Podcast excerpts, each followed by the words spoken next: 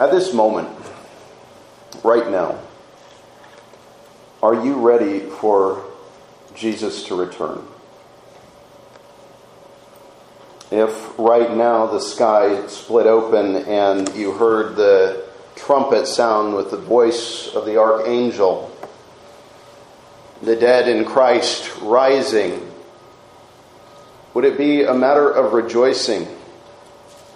Or would it be something for you to recoil in fear? Would it be a matter of consternation? The second coming is something that will assuredly happen. The day of judgment will assuredly happen, and it comes to each of you. Some years ago, during the Cold War, there was the constant threat of nuclear war.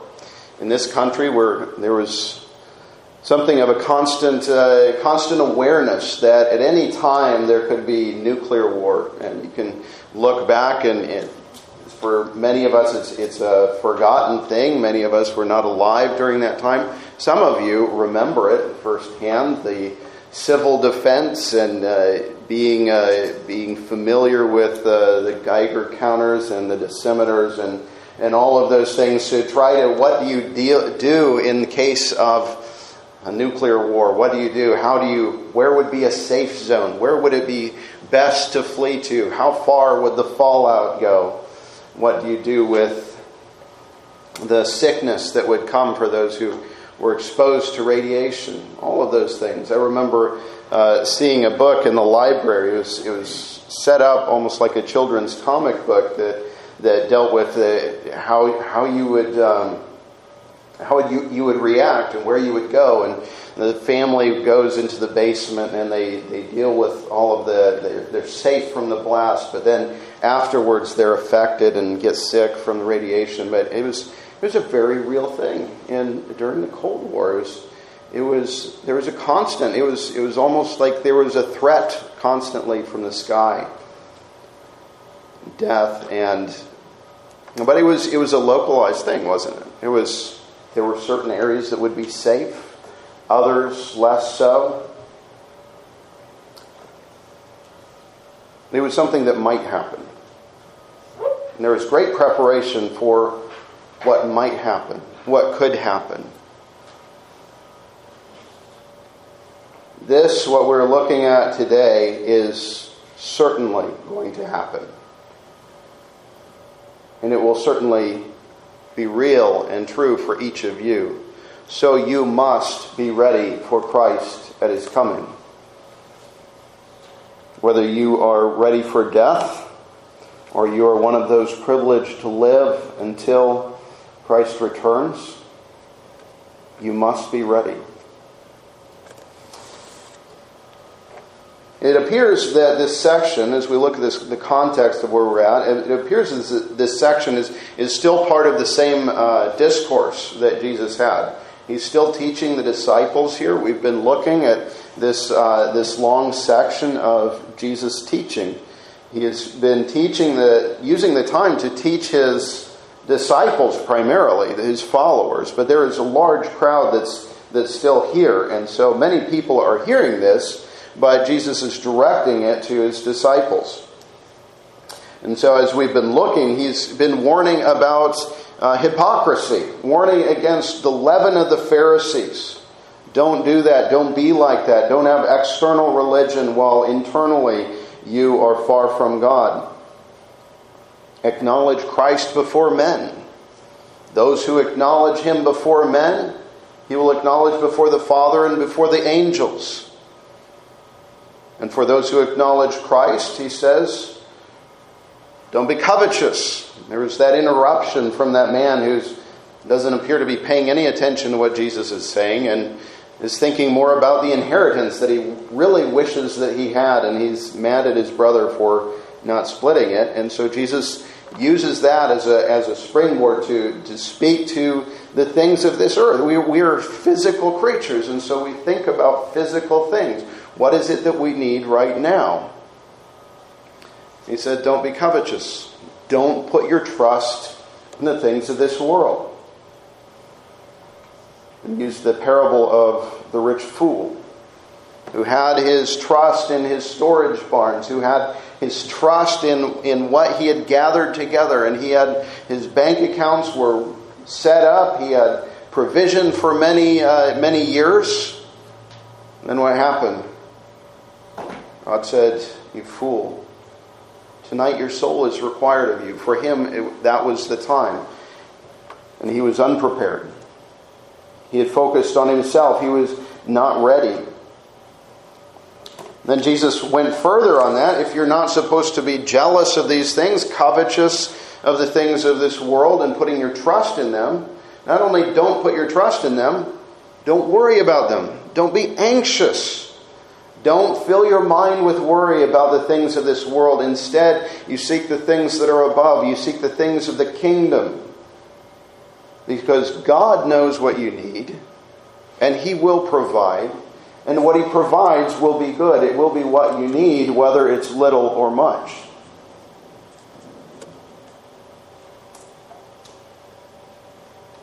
You remember from last week when Jesus said, Fear not, little flock. It is the Father's good pleasure to give you the kingdom. And he gives those comforting words. But now he moves on into a strong uh, admonition he says, Stay dressed for action and keep your lamps burning. He's pressing this home. The necessity of these things. Not only are you not to be anxious and not to be focused on the things of this life, you are to be ready for Christ to come. You are to be ready for the Master to return. You're to be ready for his words of judgment to be put into the balance.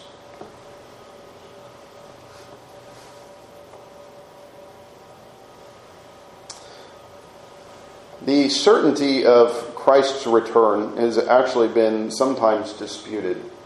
Whether things will just continue on or whether Christ will come again. It's actually been disputed since the days of the apostles. If you read in the New Testament, you'll notice a, a couple places where the apostles have to deal with people uh, lying about Christ's return.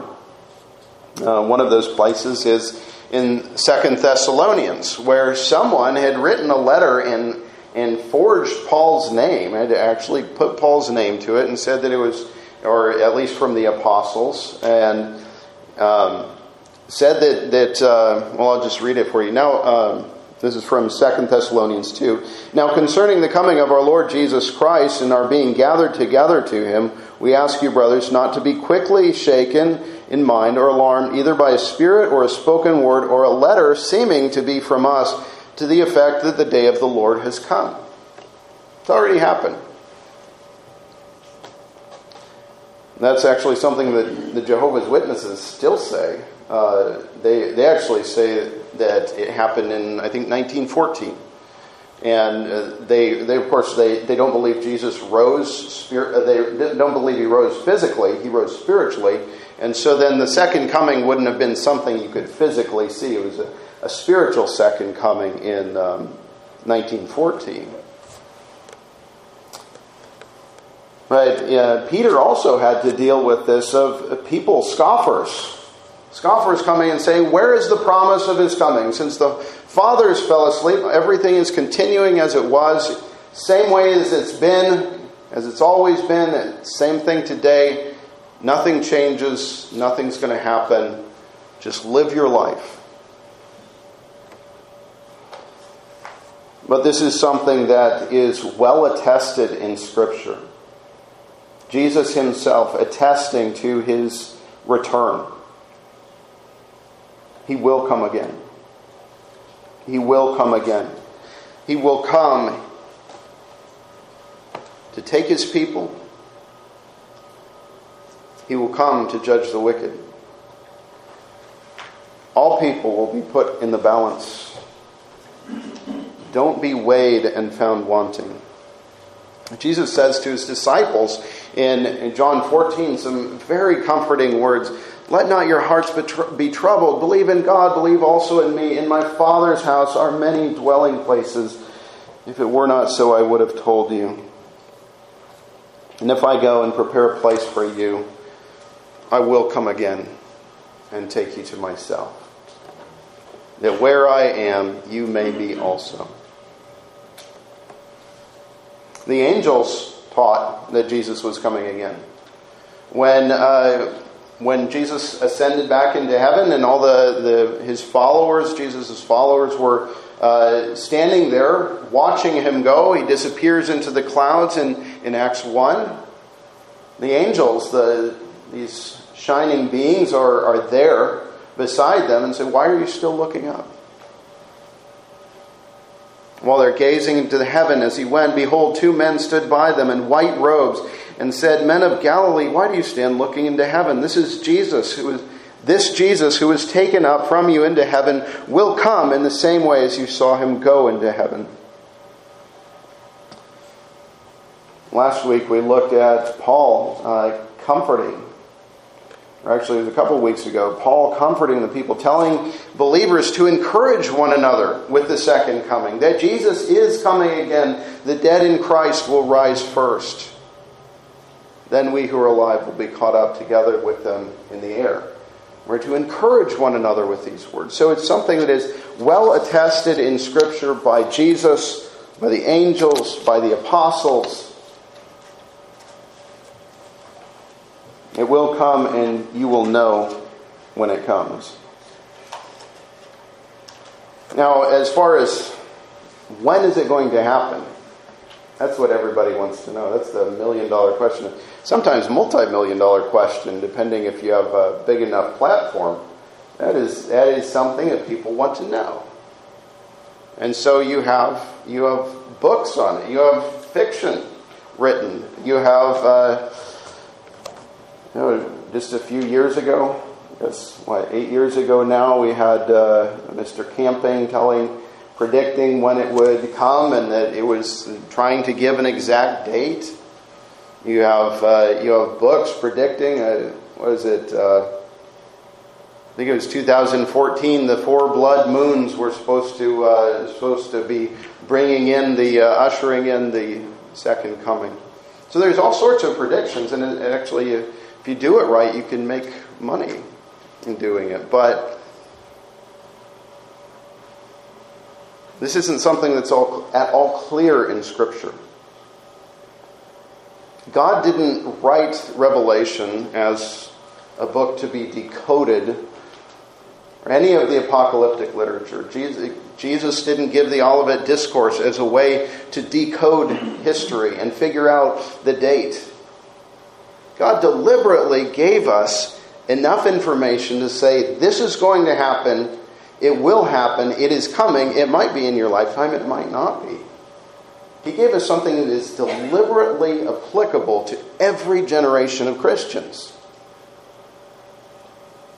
And so these words of Jesus are applicable today to you, just as they were to the disciples that Jesus originally delivered them to. Stay dressed for action and keep your lamps burning. Be like men waiting for their master to come home. He's been out on a journey, he's been out on his honeymoon, and he's coming home. When is he coming back? They don't know. They're just to be ready and waiting. They're to have the house in order, have done what he told them to do. Their chores are done. They have kept up with the work. Saying dress for action, it's uh, uh, an old term, girding up your loins. Um,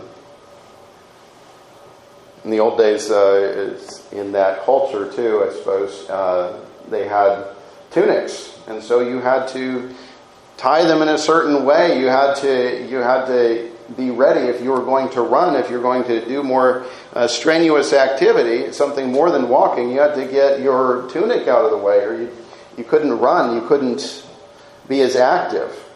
And so it's, it's a way of dressing yourself for action, getting ready, being ready, staying ready. You're not going to go out and jog a marathon in your Sunday suit. He says, Be ready. Be ready for the coming of the Master. be ready for the day of judgment. We're already living in the end times. We looked at that when we, uh, over a year ago now, we went through the book of First John. John said, First John 2, that these are the last times in his day. The last time is a long time. We've been here for a while. So, yes, these are the end times. Whether Jesus comes now or a thousand years from now it doesn't, doesn't make a difference. These are the end times, and you must be ready. I think that the the focus on trying to figure out the day and the hour, trying to put something on the calendar, is often a distraction. It's often a distraction. It's something that you can do. You can you can look at the scripture. You can study the scripture. You can be really delving into it, but it doesn't really affect your life that personally. What Jesus says, what Jesus is teaching here, is not to figure out the day and the hour when the Master is coming back, is to be ready for when the Master returns. God never promised a crown and white robes to those who figure out the day and the hour when the Son of Man will return. To those who persevere, the robe is promised.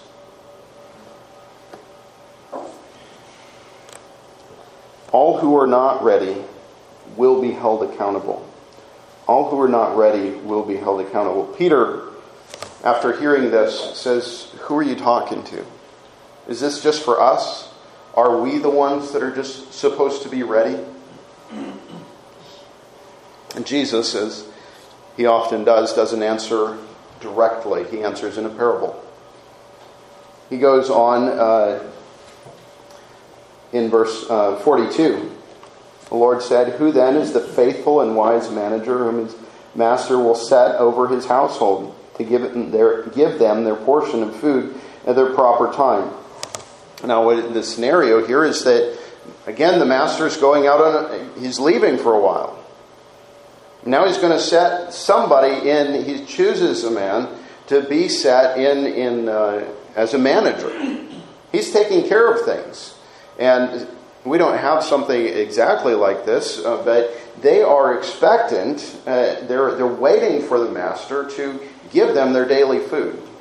So it's more, it's almost more like a, a feudal, uh, feudal lord, where you'd have the, the peasants were all waiting. They, if they were to have food, it had to be given them by their master. They didn't have, you know, today we have paychecks. And so this is, this man is, it's like he's in charge of making sure everyone gets their paychecks.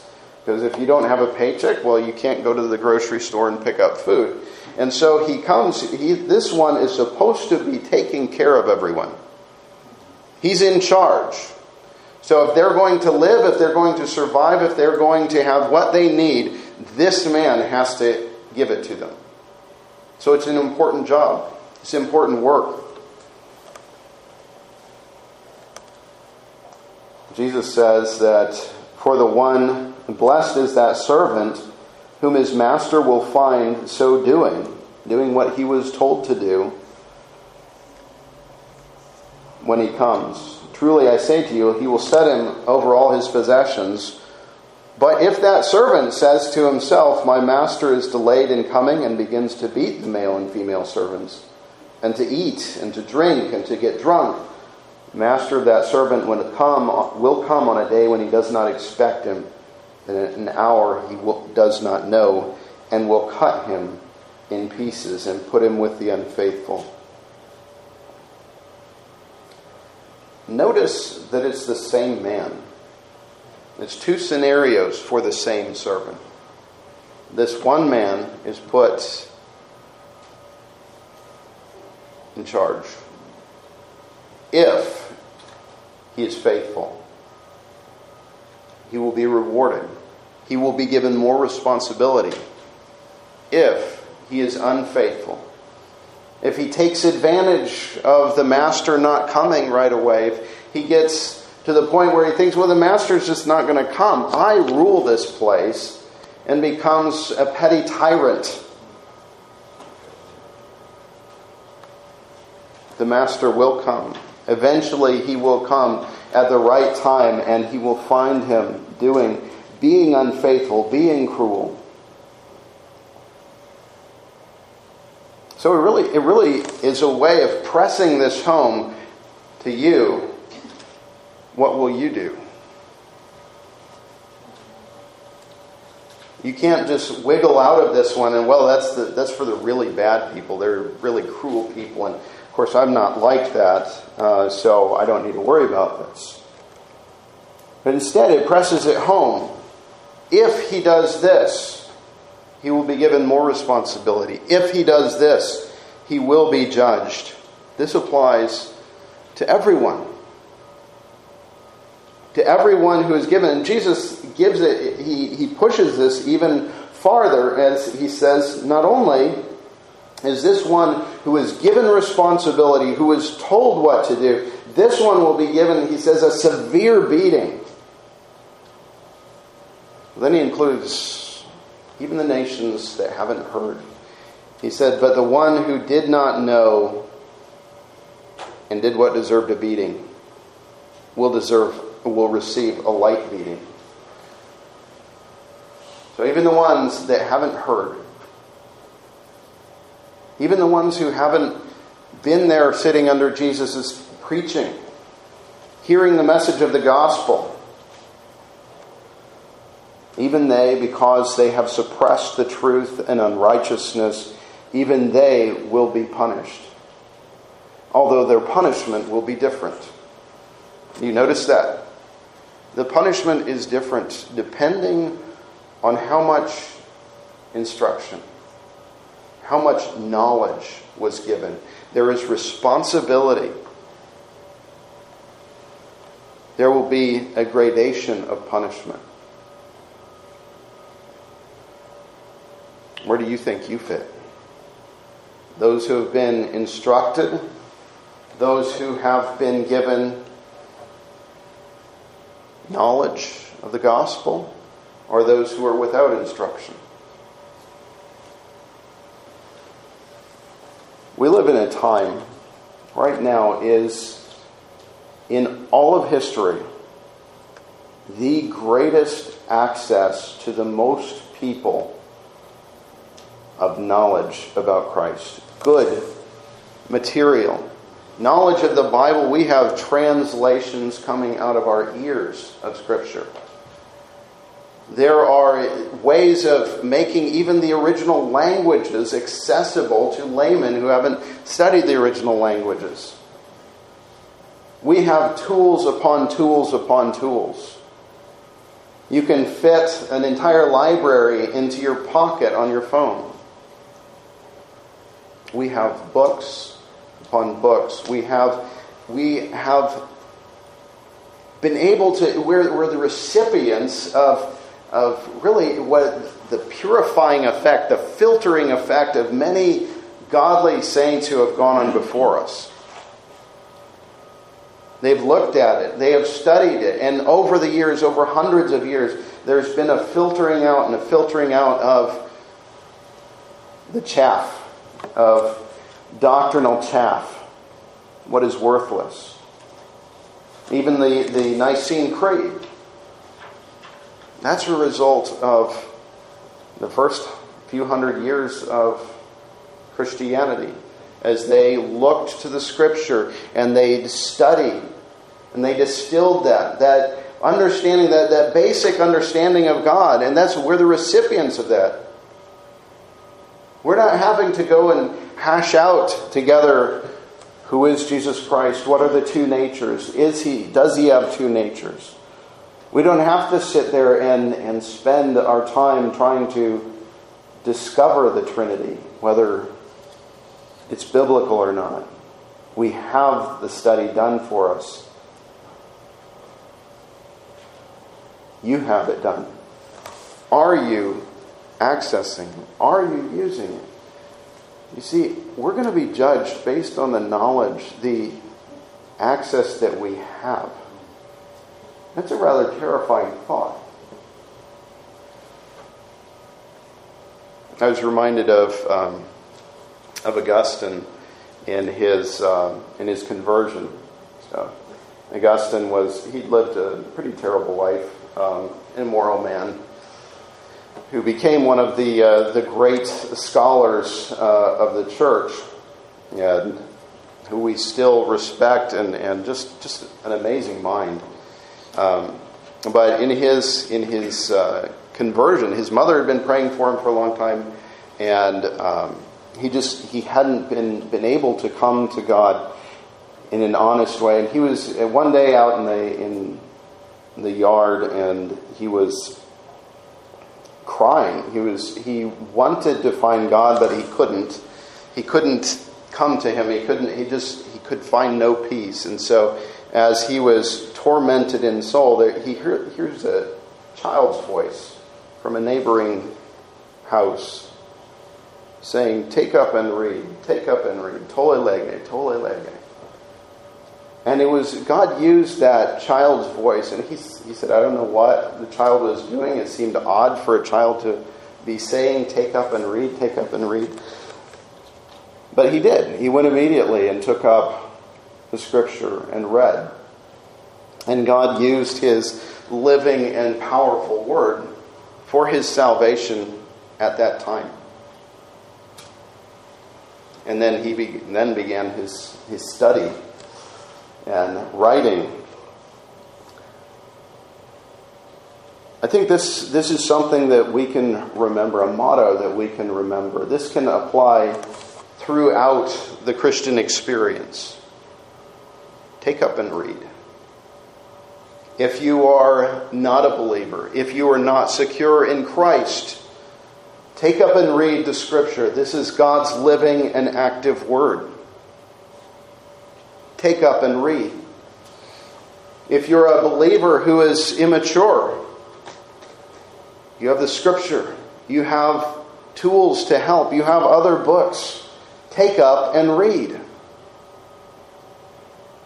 If you're a seasoned saint, if you are mature in Christ, there are so many materials that can help you that not, not just commentaries, but books where, where you can access really the heart of another believer that and all of these different ways in which believers have come closer and closer to Christ and they can bring to you some of the beauty of heaven. Take up and read. Sometimes I fear that I myself will be found in the nosebleeds of heaven for all the time wasted, all the hours spent on useless things. When God has given riches, God has provided us, provided you with great riches. Are you dressed for action? Are you keeping your lamps burning? Are you pursuing this as though your life depends on it? How important is this to you? You will stand before the judgment seat of Christ.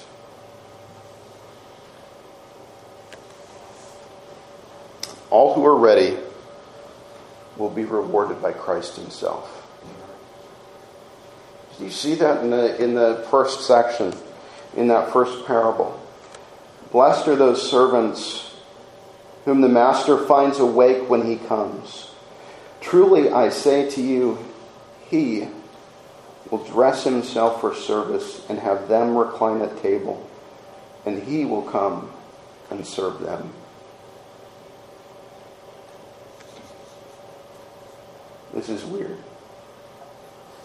the servants being told to rest by the master. Coming and serving them, the, the term there is, is the same uh, word, Greek word that we get the word deacon from, to wait at table. You actually see this, Jesus doing something very similar to this one in the upper room with the disciples. And Peter saying, No, no, no, no, this is all wrong.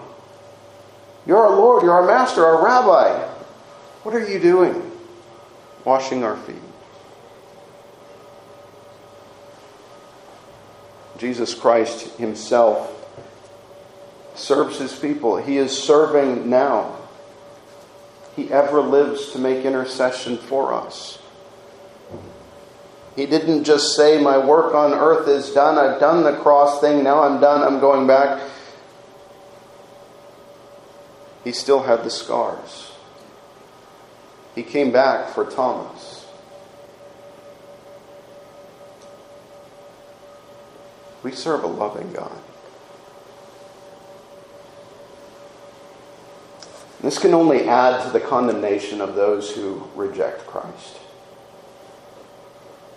Jesus, who has given himself, Jesus, who has continually given himself, who has continually been providing the knowledge of God, the knowledge of the gospel that he, the way of salvation that he made. And he patiently bears with the people. How can this not add to the condemnation of those who reject him?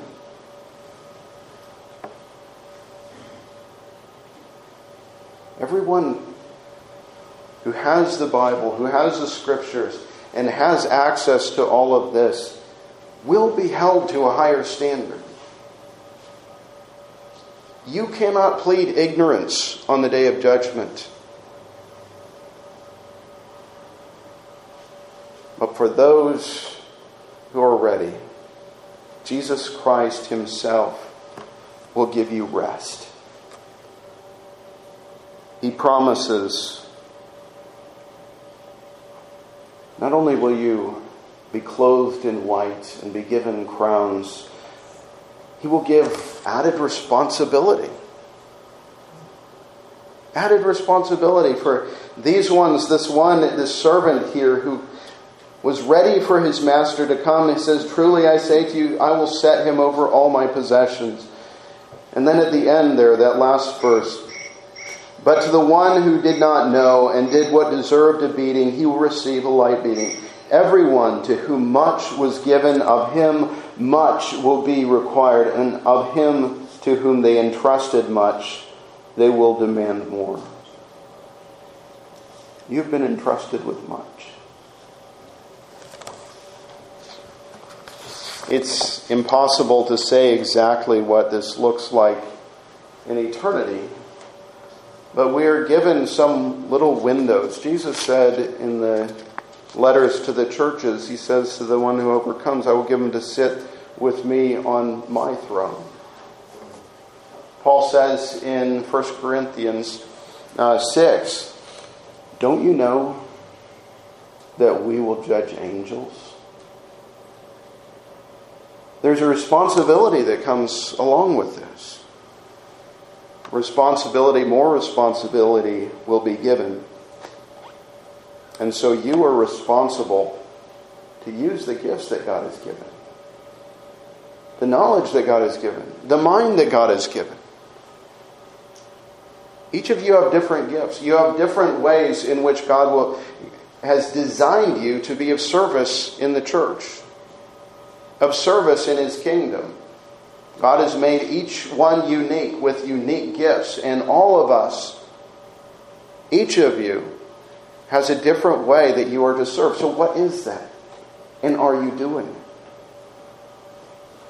Are you using the gifts that He has given? You are responsible to keep your own candle burning until the Master returns. Keep your lamp burning are you doing it?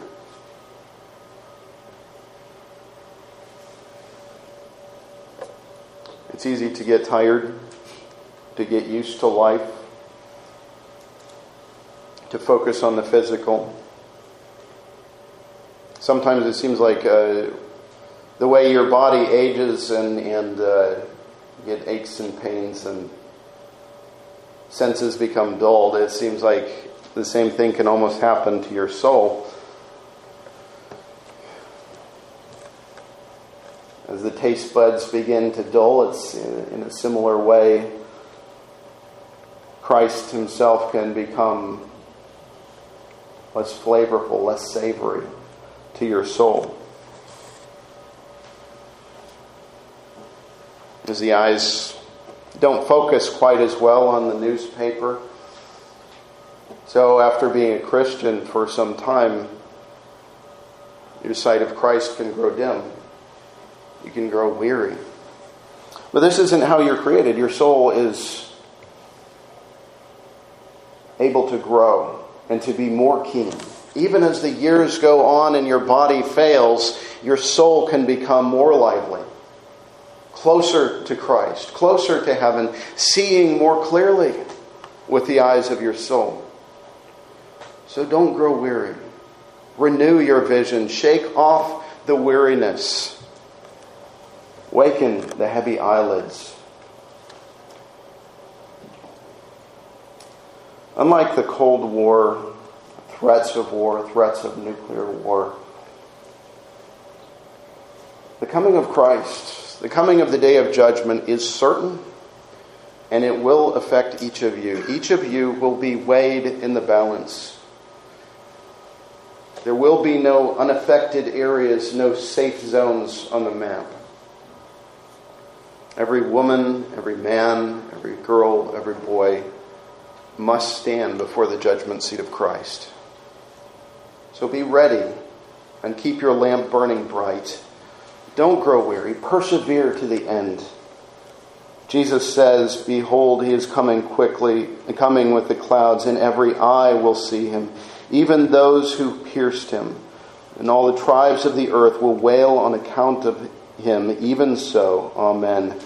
I am the Alpha and the Omega, says the Lord, who is, and who was, and who is to come, the Almighty. Let's pray. Lord our God, we give you thanks that you have given us much light. We thank you we ask that you would help us to keep our lamps burning to the end, that we would not grow weary, that we would not grow faint.